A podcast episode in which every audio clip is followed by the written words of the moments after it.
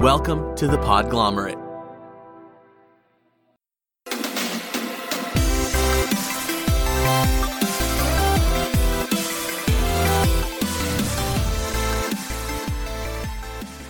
Hello and welcome to Plus Seven Intelligence, the podcast about how games impact people. My name is Chess. This episode is the epic conclusion to our series on games and mental health. This episode, in a way, serves as a nice roundup of a lot of the things that we've talked about so far. My guest has experience in a broad spectrum of areas at the intersection between games and mental health. He's been an everyday gamer, playing games to help him get through rough times. He's been a counselor, helping gamers who may feel alienated by mental health professionals without a gaming background. And he's done research to push forward our understanding of how gamers think. This episode is brought to you by Discord. Discord is an all-in-one voice and text chat platform designed for gamers, and it's free to use on your desktop, phone, or tablet. Use it to co-op with friends or to discover new communities of gamers to play with. Get started with Discord by checking out the Plus Seven Intelligence Discord server, the place to discuss how games impact people. Just go to discord.gg slash plus seven. Now, on to the interview.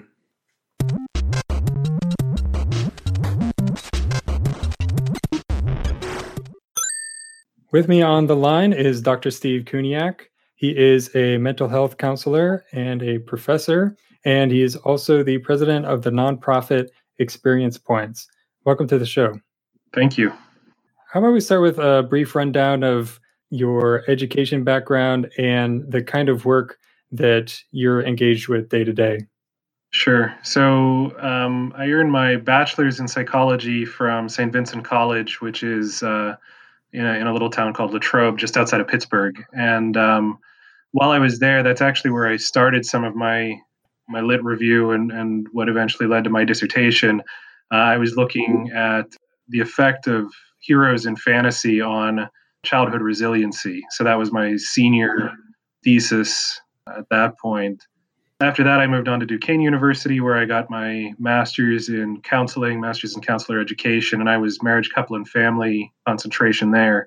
I had started to do work in the field with families who had a child who were, who was at risk for being removed from the home.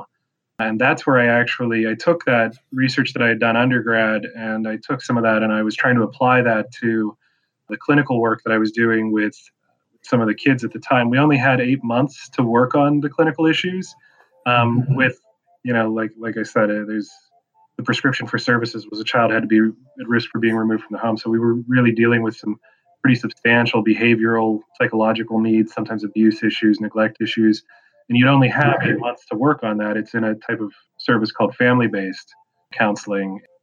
So I was using my experience with video games and comic books and superheroes as a way to join, to to build a relationship with the clients quickly so that we could get to work more efficiently. Mm-hmm. So that's where I started a lot of the clinical application of my work. And while I was doing that and completing my master's, I was accepted into Duquesne's doctoral program in counselor education.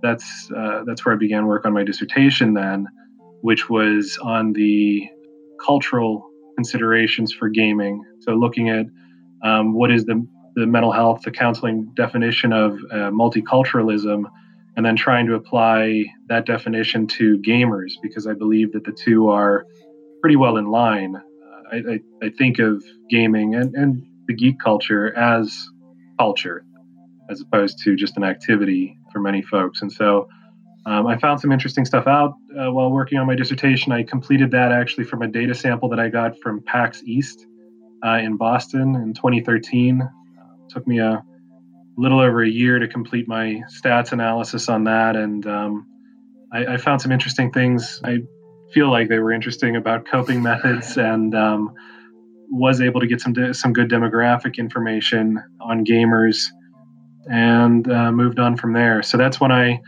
I had worked with some colleagues to try to create a nonprofit organization that has eventually evolved into Experience Points now, which is really just, um, I really just kind of rebranded and reestablished that uh, within the last year. The idea being that I would start to, as I got into academics now and a little bit out of the clinical field, I still do consulting.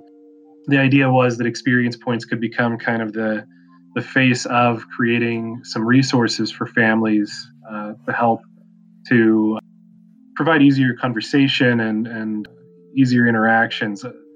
A lot of the work that I was seeing getting referred clients who were, from their parents' perspective, gaming addicted, was that the parents really didn't understand gaming and the kids didn't know how to enlighten their parents. They just wanted to engage in their their activities of, of choice.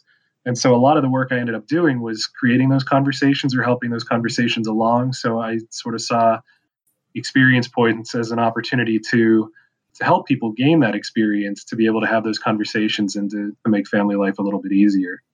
So right now, you said you're working on more research and also on experience points? Yeah, that's uh, that's been a lot of what I've been doing recently. I still do consultation. Local uh, local agencies or, you know, folks that I've been in contact with will call me up and want to consult about cases and and things of that sort. But yeah, the work on experience points has been a lot of resource creation, which has been kind of slow going. So literally tools that I could uh, hand out to families or to practices to explain some of the gaming culture a little bit easier um, for clinicians who are working in the field, who um, maybe know that there's some benefit to um, to what their clients are doing, but don't have a don't have enough firsthand knowledge to be able to facilitate those conversations. So yeah, it's It's literally creating the tools to be able to provide that right now. Yeah, absolutely. So you mentioned a couple of things I found that were really interesting. You talked about gaming culture or and also geek culture in general, about looking at those as culture and treating those as culture. What did you mean by that, and, and what do you see there? Where I got my start in exploring this as culture was related to, to my counseling work.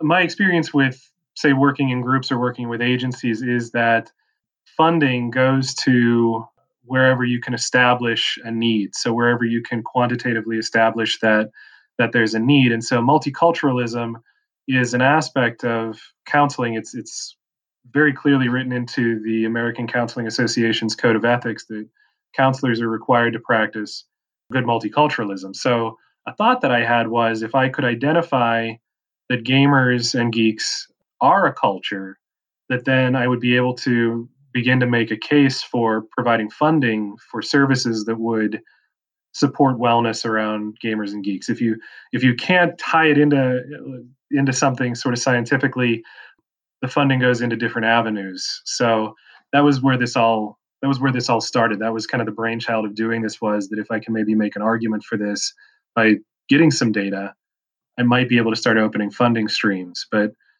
It's uh, it's been challenging, and particularly with, I think, some of some of the more recent stories, or even some of the more recent past of, of my field, uh, gaming gets looked at as being very negative. Uh, it gets looked at as being kind of a problem, I think. And I'm pleased to see that so many clinicians are starting to change their mind about that and are starting to explore this as as a potential opportunity. But it's it's still, I think, an uphill battle. So that's where the that's where the start of looking at gaming as culture began for me. Yeah, you know, this series, I've talked to a handful of doctors and counselors, and, you know, it it is encouraging to me that I didn't hear about any of anybody talking about games culture, geek culture in psychology, even just a few years ago. You know, obviously it's not my field, but it's still encouraging to see that it seems like it's a movement that more people are finding important, and more people are being deliberate in in addressing and talking to the gaming community and speaking to their mental needs. Yeah, yeah, I think it, I think it is. It's it's slow movement, but it's been positive movement, and I think the more voices we hear on this, the better. And you also talked about, you gave a, a brief overview of the research you did related to PAX. And you mentioned coping mechanisms. Can you elaborate a little bit more on that? Yeah, so um, I looked at three variables. It was coping strategies, resiliency, and then gamer personality traits. Um, I was trying to see if there was any link across the board for any of those factors. For me, when I was designing my dissertation, personality made sense as a variable because if you look at a person's personality, if you can kind of quantify that in one way or another, you can understand a little bit more about their motivations for whatever. So I wanted to get a baseline understanding of what each each participant's personality was as far as their motivation for play. And I found a really great gamer personality matrix that I used. It's called BrainHex. So shout out to those guys. They provided me that metric for my dissertation. But then I was looking at coping strategies because I figured with the negative tone towards gaming that was in the literature, particularly at the time, like like we said, I think it's been improving. I think that we're seeing a lot more voices popping up, whether that be in the form of studies or books or podcasts for that matter, that, that are speaking a little bit more positively. But at the time, there wasn't a lot. And so one of the things that I was picking up on was that the message was that gamers were not good at coping. They couldn't deal with life circumstances very well, was kind of the the gist of, of what I was hearing a lot of times. And so I figured then that we should get a, a measurement of coping.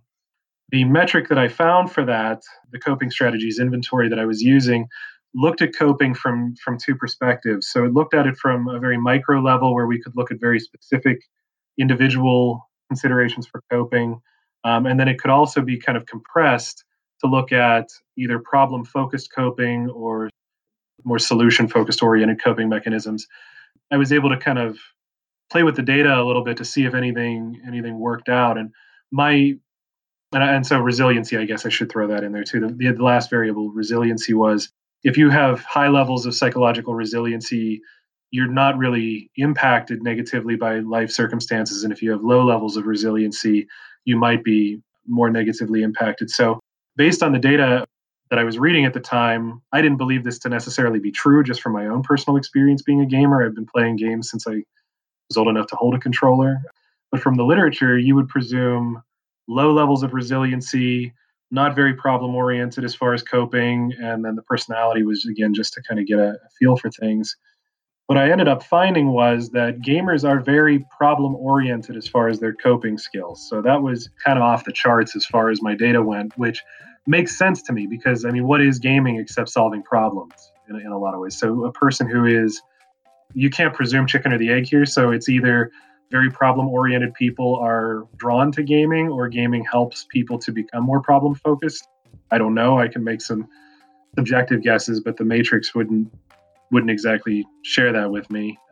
So gamers were very problem-focused, so that means that they are good at, at solving solving problems. They do have some very strong coping mechanisms, but that that fell off sharply with excessive levels of play. So one of the demographic features that I was looking at was how much time people were gaming as well in, in sort of a, a Likert scale.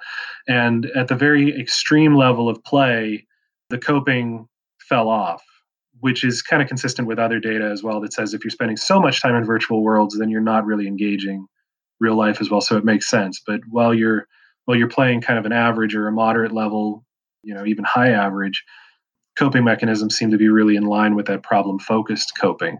But additionally, what was really cool was resiliency levels were were pretty high too. So it implies that gamers are actually pretty good at dealing with life circumstances.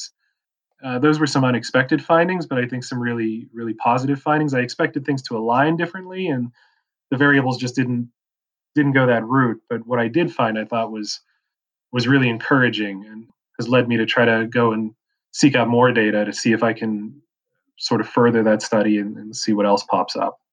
When you say problem focused, what does that mean in terms of coping? Like what kind of behaviors does that reflect in, in terms of coping strategies? Yeah, that's, that's a good question. So you can either be a person who engages in problem solving or retreats from po- problem solving. And so because it's problem-focused coping that was so high, it's implying that gamers are more likely to seek solutions to their problems, actually engage the problems as opposed to retreat, which again is kind of surprising because so often I think the, the negative tone for gamers is we're people who retreat into fantasy, try to escape from the real world into virtual spaces. And so instead, what the data is showing is that if there is a problem to solve, we're more likely to go towards it than away from it.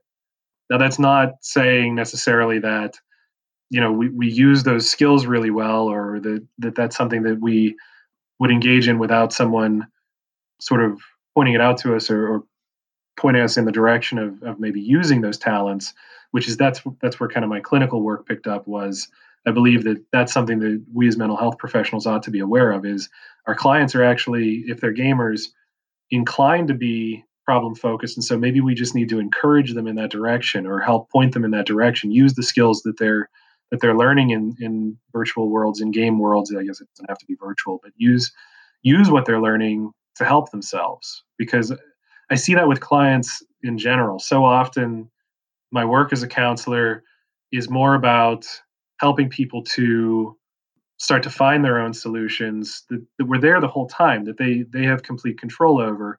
But because they're not, they're in the middle of it, they're in the thick of it, they're not as aware of what's going on around them, the whole forest for the trees scenario. That's that's my role, is to kind of point out some stuff that's in front of them that they maybe didn't consider. And I think gaming is one of those one of those things that if I know I have a gamer and I know they're kind of problem oriented, I might as a counselor be more likely then to point them in the direction of of solving their problems.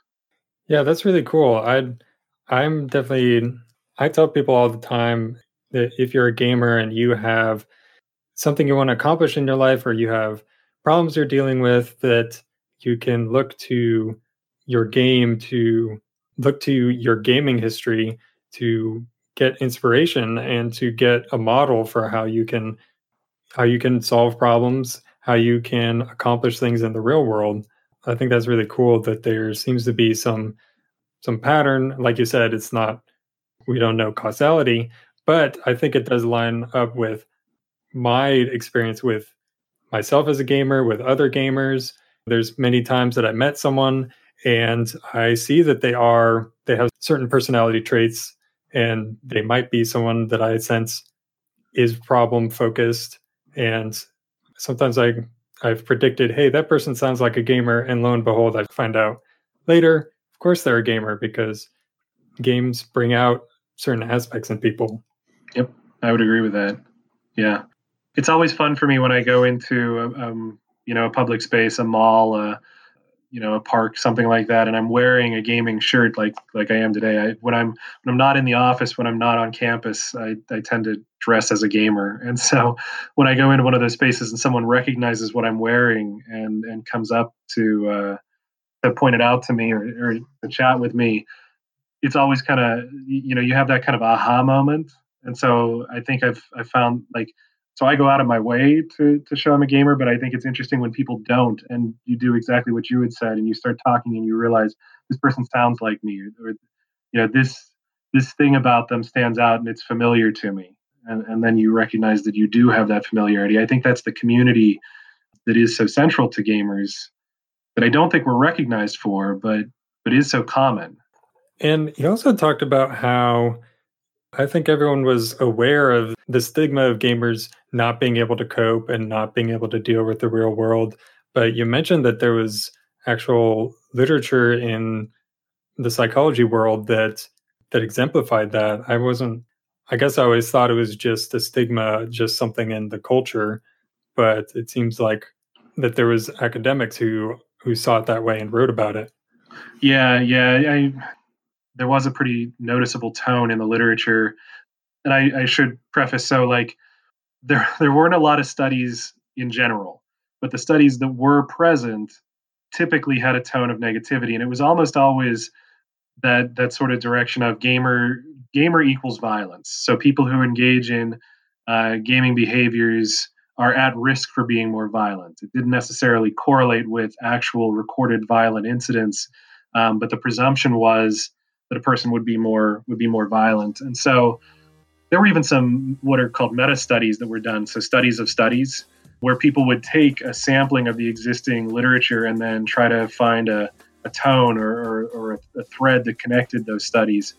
And that was typically what you would find, is that, yes, all of these studies agree that gaming is bad. Um, what I was what I was heartened to see was, as time went on, there have been more academics out there who were saying, well, but is it so bad? Because there's so many people who are actively engaging in gaming behaviors. Are we are we really giving this a fair look? And so the direction has shifted. And there's actually some some journals out there now that are focused on on looking at gaming and health and gaming and uh, uh, Gaming and Culture, for example, is actually a journal, an academic journal that I subscribe to. Um, and so you're seeing maybe maybe not a what would be considered a lot of studies or a ton of studies, but I think that there is a noticeable trend where we're seeing quantity-wise more studies that are coming out that are either neutral or positive, which I think is what you want to see. I think you want to see the expectation isn't that the research will shift to being from gaming was bad to gaming is good, but at least let's learn about more about this culture. Let's talk about gamers and let's be open about what's out there. And it doesn't have to have a tone to it. Just let's put more more information out there. And, you know, that journal puts out four to five articles every other month. So I think that's I think that's really positive to see. You had mentioned to me that games have helped you in, in your life in kind of some things that we were talking about before, like coping strategies as something to help you cope. Can you talk about some of those experiences? Yeah, sure. Um, it, it kind of started for me when I was really young. I, I, I've, like I said earlier, I've been playing video games since I was old enough to hold a controller. Like three or four years old, I can remember starting to fool around with, with games. Um, I still remember very vividly the, the day my dad came home with our Nintendo, our original Nintendo, and a copy of Zelda. And that was that was kind of where it kicked off for me. I was playing my uncle and my dad's Ataris and, you know, Sega Master System and all that sort of stuff before that. But I can remember being in grade school, and I, I remember a time when I was um, I was sick. I had the flu, something, you know, something just going around, some sort of kid illness. And uh, I was home from school. My parents let me play um, because they, they knew I was sick. If if there was a question of legitimate sick, I wasn't.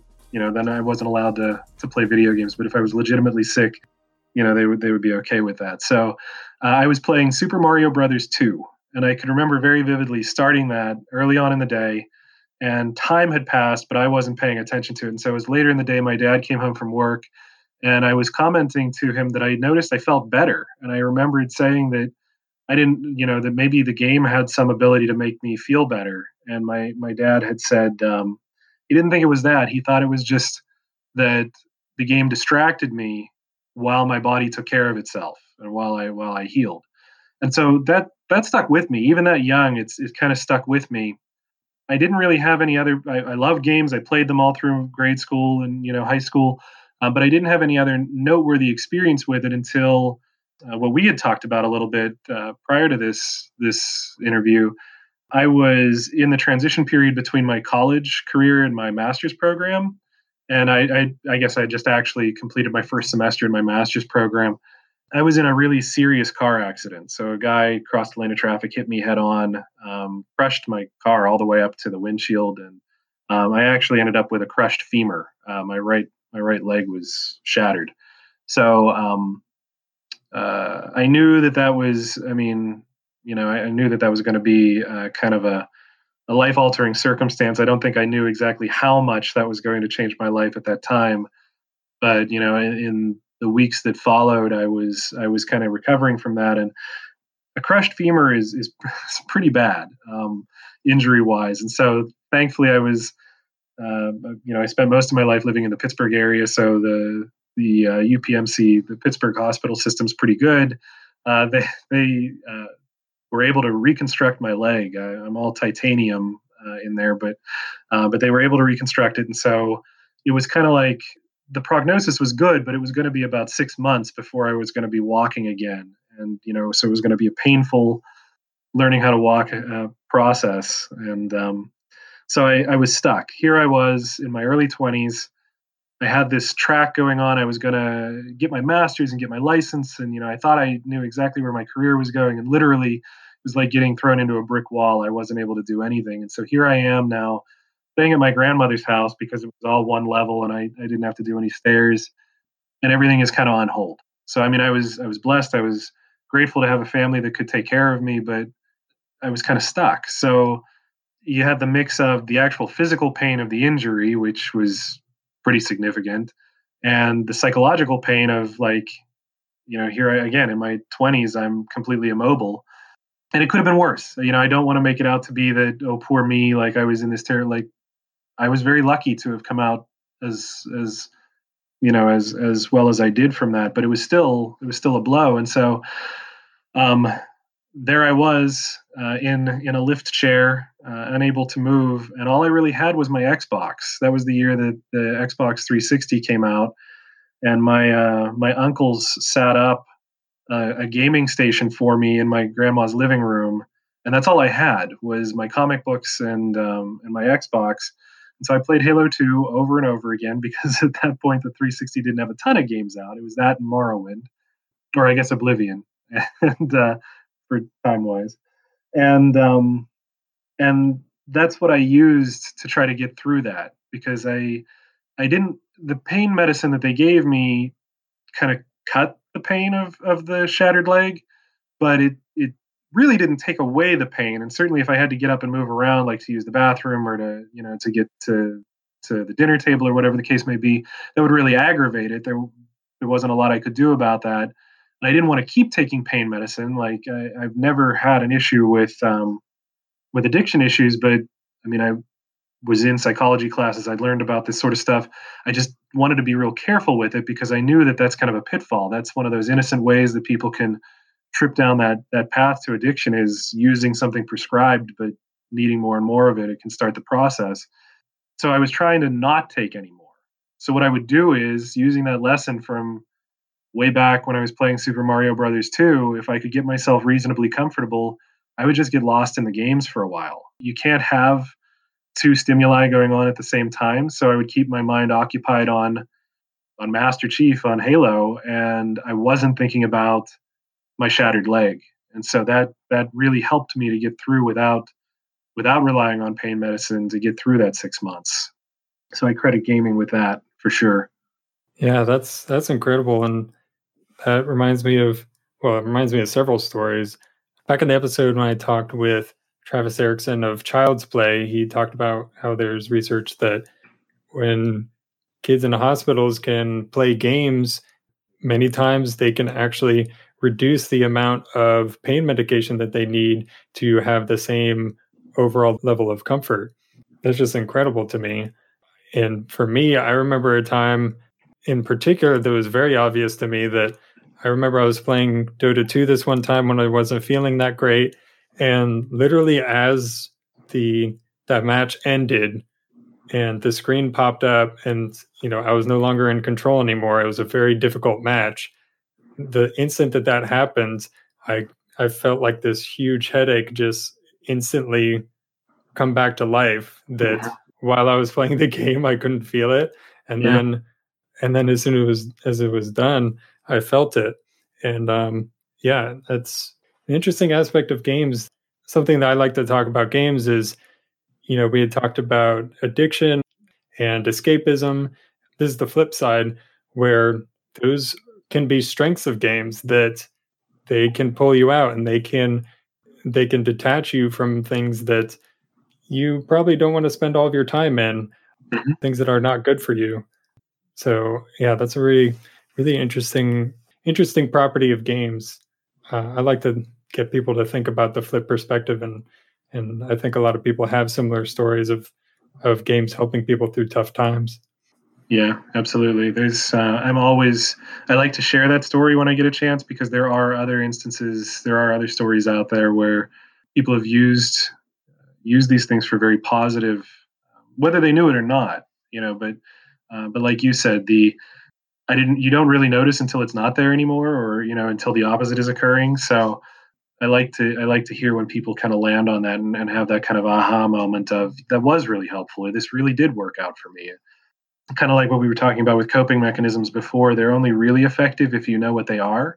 Like, how often is it that you go to use something to help yourself feel better or get through a tough time, and you do it without thinking of it?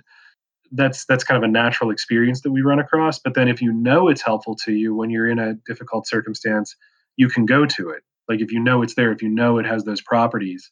So helping people to find coping mechanisms, I think, is a really important part of the counseling process. It's it's simple. It's something I think we look we look past a little bit too easily. We want to try to, you know, get into the get into the deeper stuff, but helping people navigate like that can be so critically important. So you can draw on it then. Now a word about Discord, sponsor of this series on games and mental health. Discord is the greatest way for gamers to connect online. Hang out in chat rooms to discuss gaming exploits, then jump into voice chat to play a co-op match. All of this for free on your desktop or mobile device.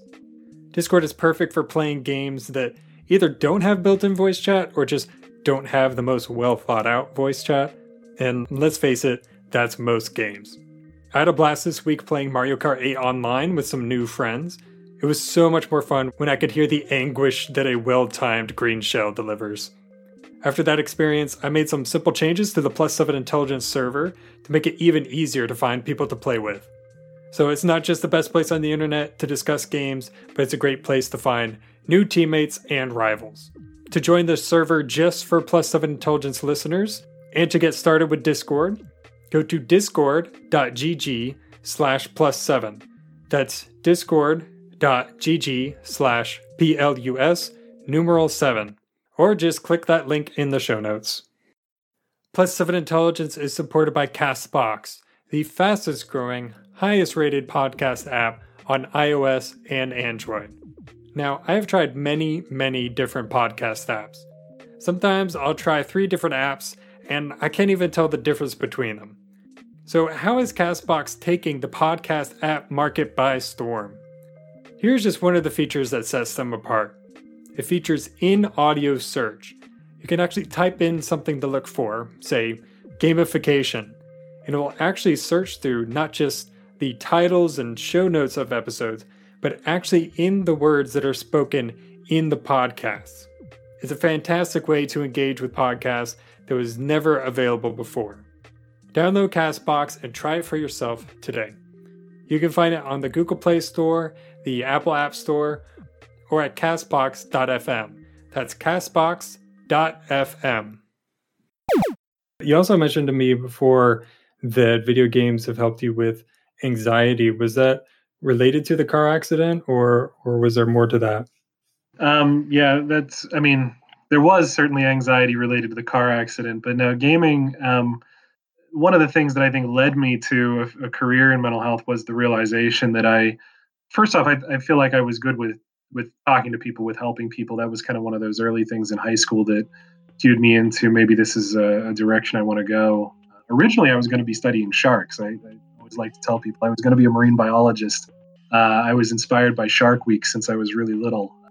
But uh, I, I didn't quite know where I wanted to head with that. When I was, you know, getting into high school, I wasn't sure that I wanted to move to an island somewhere and, and just make that. I mean, there are benefits to that, but I didn't know that that's what I wanted to make my career. And I started to notice that folks would come and talk to me about what was going on in their life. And it just kind of struck me one day, maybe this is a direction to head.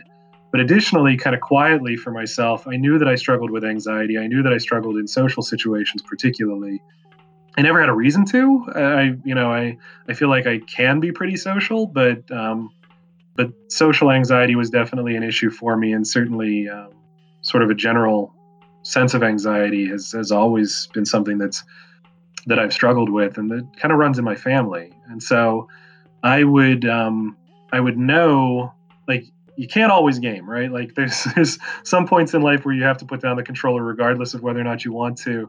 Um, but what I would do for myself is when I was in these sort of high stress situations, I would notice kind of a sort of the wave experience. So like the best example I can give is when I was in finals week in college or something like that, my anxiety would be really high, but I've always had the ability to kind of forcibly suppress that, get the work done. But then I would experience the anxiety symptoms afterwards, almost like a wave flowing. So like I would, I would ride the wave, get through what I needed to, and then when I would go home the week following finals week, either on the Christmas break or the summer break, I would have migraines. I would, um, I would sort of get panicky. I would have this sort of buzzing that was constantly going on for me. And so because I knew that games were something that could occupy my mind and would keep me calm and were just generally pleasurable to me, the week following, I started to develop this routine of gaming a lot more or trying to build more time into game. Um, and I and that's something that I, I do coach people on too is, you know, you can't always have it. You you have to do other things. But when you can, being intentional about how you how you put that in to soothe yourself is important. And so that's that's one of the things I do. I notice that when I'm getting more agitated, when I when I'm having more panic attacks or, or things of that, because that's something that I've I've struggled with that I've had to try to learn how to manage. Maybe I do need to do some more some more coping. Maybe I do need to be a little bit more kind to myself and do some of the stuff that helps me to relax. And so I, I will kind of use that that experience around anxiety to um, to gauge when I'm not doing enough self-maintenance. Uh, and, and gaming is one of those. There are other things too. I love to read. I love to watch movies. I'm a comic book guy. Spider-Man's my my favorite, and I've always kind of equated my anxiety to his spider sense. Like, kind of warns me when things are going on, but as is in the comics, it kind of goes haywire sometimes, and you know it, it's not working properly. So, so I, I find those things to do, and, and gaming is really, it's easy for me. Like, I can't always find enough time to sit down and read a good book. I wish I could. You know, I I, I try to. I try to be intentional about that, but I can log in on my phone or jump in on the Xbox for a few minutes and, and really get some quality time. And it, it helps to recenter me a little bit. So that's, that's something I'm, I'm still constantly trying to learn and still constantly trying to fine tune, but it's, it's definitely been positive for me. Yeah. That's something that has come up a lot in this series, is the idea of using games intentionally as something to, to help when you are depressed or are anxious or just general self-care, and being deliberate about it instead of crossing the line, like we mentioned before, where now you're playing too much, or even if the hours aren't that much, if you're doing it to the exclusion of other things in your life that could, that you're responsible for, that could, that would be better for you, that are necessary for you. So that's something that I've definitely been really interested in, because it's come up so much, is trying to find find details and strategies to to keep games as a positive thing in your life for your mental health. Yeah, absolutely. One of the one of the things that I try to keep in mind too is, because it's it's a balancing act, right? Like, everything in our lives is is trying to balance one way or the other, and, and we can overindulge sometimes, or we're underindulging and we're suffering. Or, you know, like I had said, when I'm when I'm not gaming, I tend to be more agitated. I tend to be more more stressed out. Learning how to listen to yourself and, and make conscious choices about those things is really important. And one of my favorite things that I've landed on is actually in, in my work with folks who were working in recovery, who were, you know, struggling with addiction, who were, in many cases, um, having some really amazing stories about how they'd overcome really, really significant life life stressors. Um, one of the expressions that comes up in the addiction literature is, um, to do the next right thing. So one of the slogans, like within, at least my colleagues who were in Narcotics Anonymous would say, you know, do the next right thing to, to another, to another colleague who was struggling. I really love that, because there, how often is it though, that we make a wrong step, maybe we game too much this time, and then we get down on ourselves, and we, we just sort of sit within that cycle of problematic gaming, or, or, you know, but if we're a little bit kind to ourselves and we realize, you know what, I fell off the wagon, I did this a little bit too much, or, um, you know what, I wasn't doing it enough, we'll do the next right thing. You know, try to try to correct it. Just because you made a mistake, just because maybe this time it didn't go the way that you wanted it to, doesn't mean that you can't right your wrong and, and fix it. We're constant works in progress, right? So um, I think that I think that being a little bit kind to ourselves and, and understanding everything in moderation, everything in balance, It's just is is just it's a really good lesson. It's a really hard lesson, but it's a really important lesson. At the top of the show, you mentioned a little bit about when you were working with clients and, and introducing games into uh, counseling. Can you talk about uh, some of your strategies there? Yeah, um, I think the simplest strategy I've used is just to uh, to have gaming stuff in my office. So, like, if you were to come into, right now, my office is my my office on campus, my my office at the college I'm working at. But um, even there, I have my Minecraft figures out. You know, I have a I have a little Steve, and I have a creeper uh, above my desk. And um, like I said, I've always been a huge Halo buff, so I've got some Master Chief stuff sitting around on my desk, and and so forth. So the goal there was, it was intentional. That was purposeful, because when you come into a, cl- a counselor's office, clients are typically very anxious.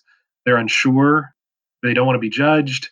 So even for my clients who weren't necessarily gamers or geeks, the hope was that they came in and they saw that I was able to be a little bit myself, and that that would reduce some of their, their stress with coming into a counselor's office. for those clients that I was working with who were gamers or whose family was bringing them in because they thought that they were gaming addicted uh, or problem gamers, it let them know that I spoke their language, that I wasn't just another clinician who who was going to try to pretend to understand what they were talking about or who was going to tell them that they were wrong for enjoying it. You know, I knew enough about this stuff because I, I do play um, to be able to have those conversations. And therapeutically, counseling is a relationship. Like, that's something that we know that uh, the, the literature would support, that more than the style of counseling I use or the particular interventions I use, my ability to form a relationship with a client where they believe that I care about them and I believe they believe that I can help them will help make change when any other variable is is not going to play as much of a part. So that's the first thing I do, is I, I try to be open about that and and speak the language and and let let people, you know, talk about that stuff. Uh, secondarily, I use metaphor with gaming. So I'll use that with any sort of storytelling. Like, again, I, I love Spider-Man. I've used that in my sessions. I love Lord of the Rings. I've used that in my sessions, or Star Wars. Um, same with gaming. Gaming has great stories. And so the use of gaming icons and, and stories for narrative therapy interventions or, or for metaphor work has been fantastic and works really well with clients. More to the point, though, of I think what you're getting at is when I've actually brought the games into into sessions and uh, and utilized those tools has has been really productive. So one of the go-to play therapy interventions is what's called sandbox therapy. I've used Minecraft for that because Minecraft is a virtual sandbox, and so the ability to play around in that space has been useful. But before Minecraft came out, I was actually using Halo Reach. I would use Forge World in Halo as a way to get folks manipulating things in in the Forge space. Not every client did that work with as well, because, you know, clients had to be at least a little bit familiar with the controllers or play with the controllers a little bit. But so many of my clients were already familiar with it that even if they didn't play Halo, they, they'd kind of lend themselves over to that. And so the manipulation of objects and and uh, the, the use of play as therapy, there's a lot of tons of literature on how beneficial that can be. But what I would find is, at minimum, my clients would build with me. And then as they were building uh, or digging or whatever the case may be, they would be more comfortable opening up. So the act of building is, is therapeutic. The sandbox play is therapeutic on its own. But my clients who would be resistant to talk to me otherwise, and I can think of one client in particular who was struggling on the autism spectrum, he couldn't focus. He didn't want to focus with, with me at all in therapy. But when we were in Forge World, he was much more able to kind of concentrate on what he was doing in the game and then be able to talk to me about what was going on in the in the real world for him. And so those have been some successful interventions. Uh, and I've used other games in similar sorts of ways as far as sort of a distractor task to make the client more comfortable.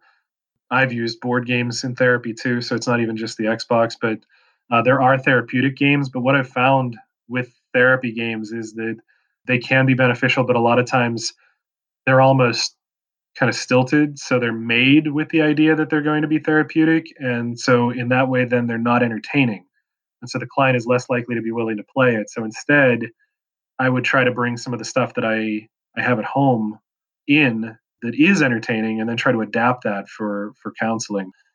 We would create character sheets, crib sheets from like Dungeons and Dragons and stuff like that, which became kind of the treatment plan then for my clients. So yeah, so we would we would use that as a way to structure what it is that they liked about themselves and what it was that they wanted to change about themselves, and we would tell stories based on that. So that was that was another one of the games that I would bring in, is just some of the, some of the pieces from my my uh, intro to D and D books. What I've been encouraged with is what I do a lot of now, um, since I've been doing the full-time teaching, is um, doing lecturing and, and talking to folks about, about this idea, about this phenomenon. And just like you described, I had a, a counselor come up to me after one of my trainings and ask a couple questions about one of their clients, and that they were struggling making a connection with their clients. And so they went back and started talking to them about this. This is a school counselor, started talking to some of the kids at the school about the games that they were playing. And, and uh, they found that the students were actually much more likely than to make connections with them. So I, I absolutely, I think that what you're describing is pretty pretty well in line with that. And and it's so encouraging to hear that there are open-minded people who are willing to try to learn a little bit more about something as a means of trying to help their clients out uh, to make that connection. So you mentioned experience points a little bit. Is there anything else more you want to flesh out about that, or or how people can learn about that or or get involved in, in seeing what you're doing? Right now, what's on the webpage is interviews that I've done, Um, lectures that I've given. Um, I'm trying to kind of curate all of those resources that I've already put together. Those are already all up on the page. Links to YouTube videos or things like that that I that I have available. I've got one more to post up actually as we speak. The goal will be to try to post some of that that stuff up there. And and again, for families, I, I think the focus is really, because so much of my work has been on family therapy, that's where some of these resources, like literally, like step-by-step, how to set parental controls on, on a console uh, for some families. Thinking about uh, doing some other resources in line with that, that that help parents to understand a little bit more about the technology, because I think what I've learned from working with families is families are, parents are unlikely to, we are less likely to try to work with something that we feel completely unfamiliar with. So parents are less likely to try to engage in this in this stuff with their kids because it's so unfamiliar to them, it's uncomfortable. And so I feel like if I can put some of that information out there for folks, that they're at least not walking into the darkness entirely, they'd be more likely to have some of these conversations or try some things. And likewise, long-term looking at this, then it becomes also, so what can the gamer do uh, a little bit more effectively? So, you know, that's kind of the, the two-pronged approach or the long-term approach for where I see this going. But right now it's it's a lot of curated materials of the work I've already done. Yeah, so it's at X P P T S dot org, experience points dot org uh, is our Twitter. And the webpage is just experience P T S, all one word, .org. That's, that's kind of the, the ways to get a hold of me. Any other social media or links that you'd like to share and talk about? I'm active on the, the Geek Therapy Facebook account. Um, I know you're familiar with that, so I'm I'm there and I'm I'm active there, and I think that they have a lot of great uh, resources available to folks. My own social media is out there. Certainly, I'm on Twitter, so if you you know if you want to have a one-to-one interaction with me, I'm at Steve Agorn, um, which is um, my truly geeky name. It's a mix of my first name and Aragorn. Um, in college, you were talking about your friends who were all into Knights of the Old Republic. So when I was in college, Lord of the Rings was coming out, and so all of my friends, um, we uh, unashamedly combined our names with all of the characters from the Fellowship of the Ring. So each of my friends has our own version of that. So I'm Steve Agorn. I have a friend who is Grigolus. uh, and so, yeah, at Steve Agorn. And uh, also, I mean, that's that's typically the name that I use in forums, uh, you know, across the board. Uh, if you see me online or if you see me active, always glad to try to give a shout out. Sometimes on Xbox, I stay kind of uh, on the on the D L because that is my therapy too. So um, folks are, are welcome to to follow me as, as they like, but sometimes I'm trying to do my own do my own work. Well, thank you so much for coming on the show and, and sharing your experience and and talking about your your uh, research and your own life experiences and your work with clients. Uh, I really appreciate it. Yeah, absolutely. Thank you for the opportunity.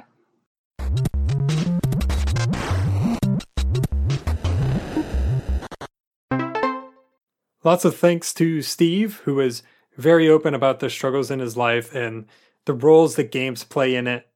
Someone recently said this to me about the show.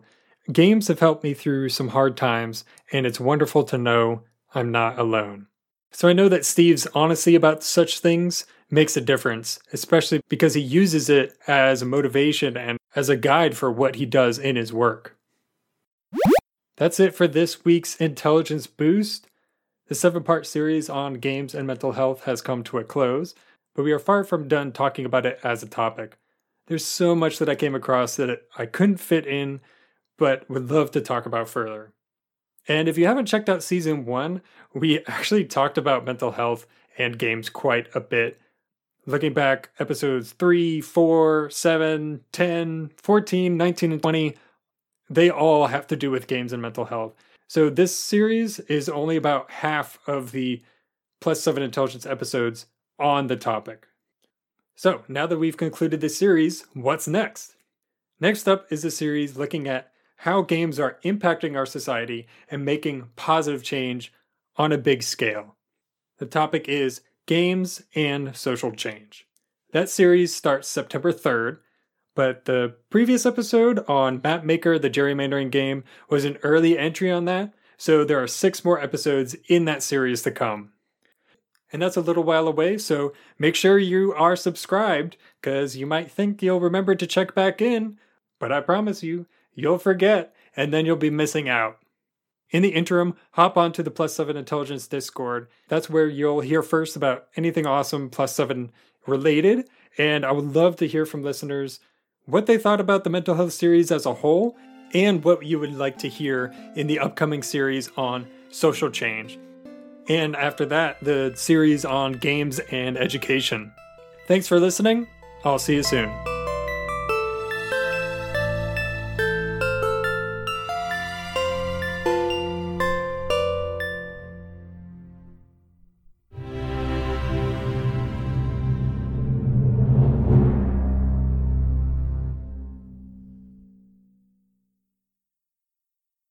The Podglomerate, a sonic universe.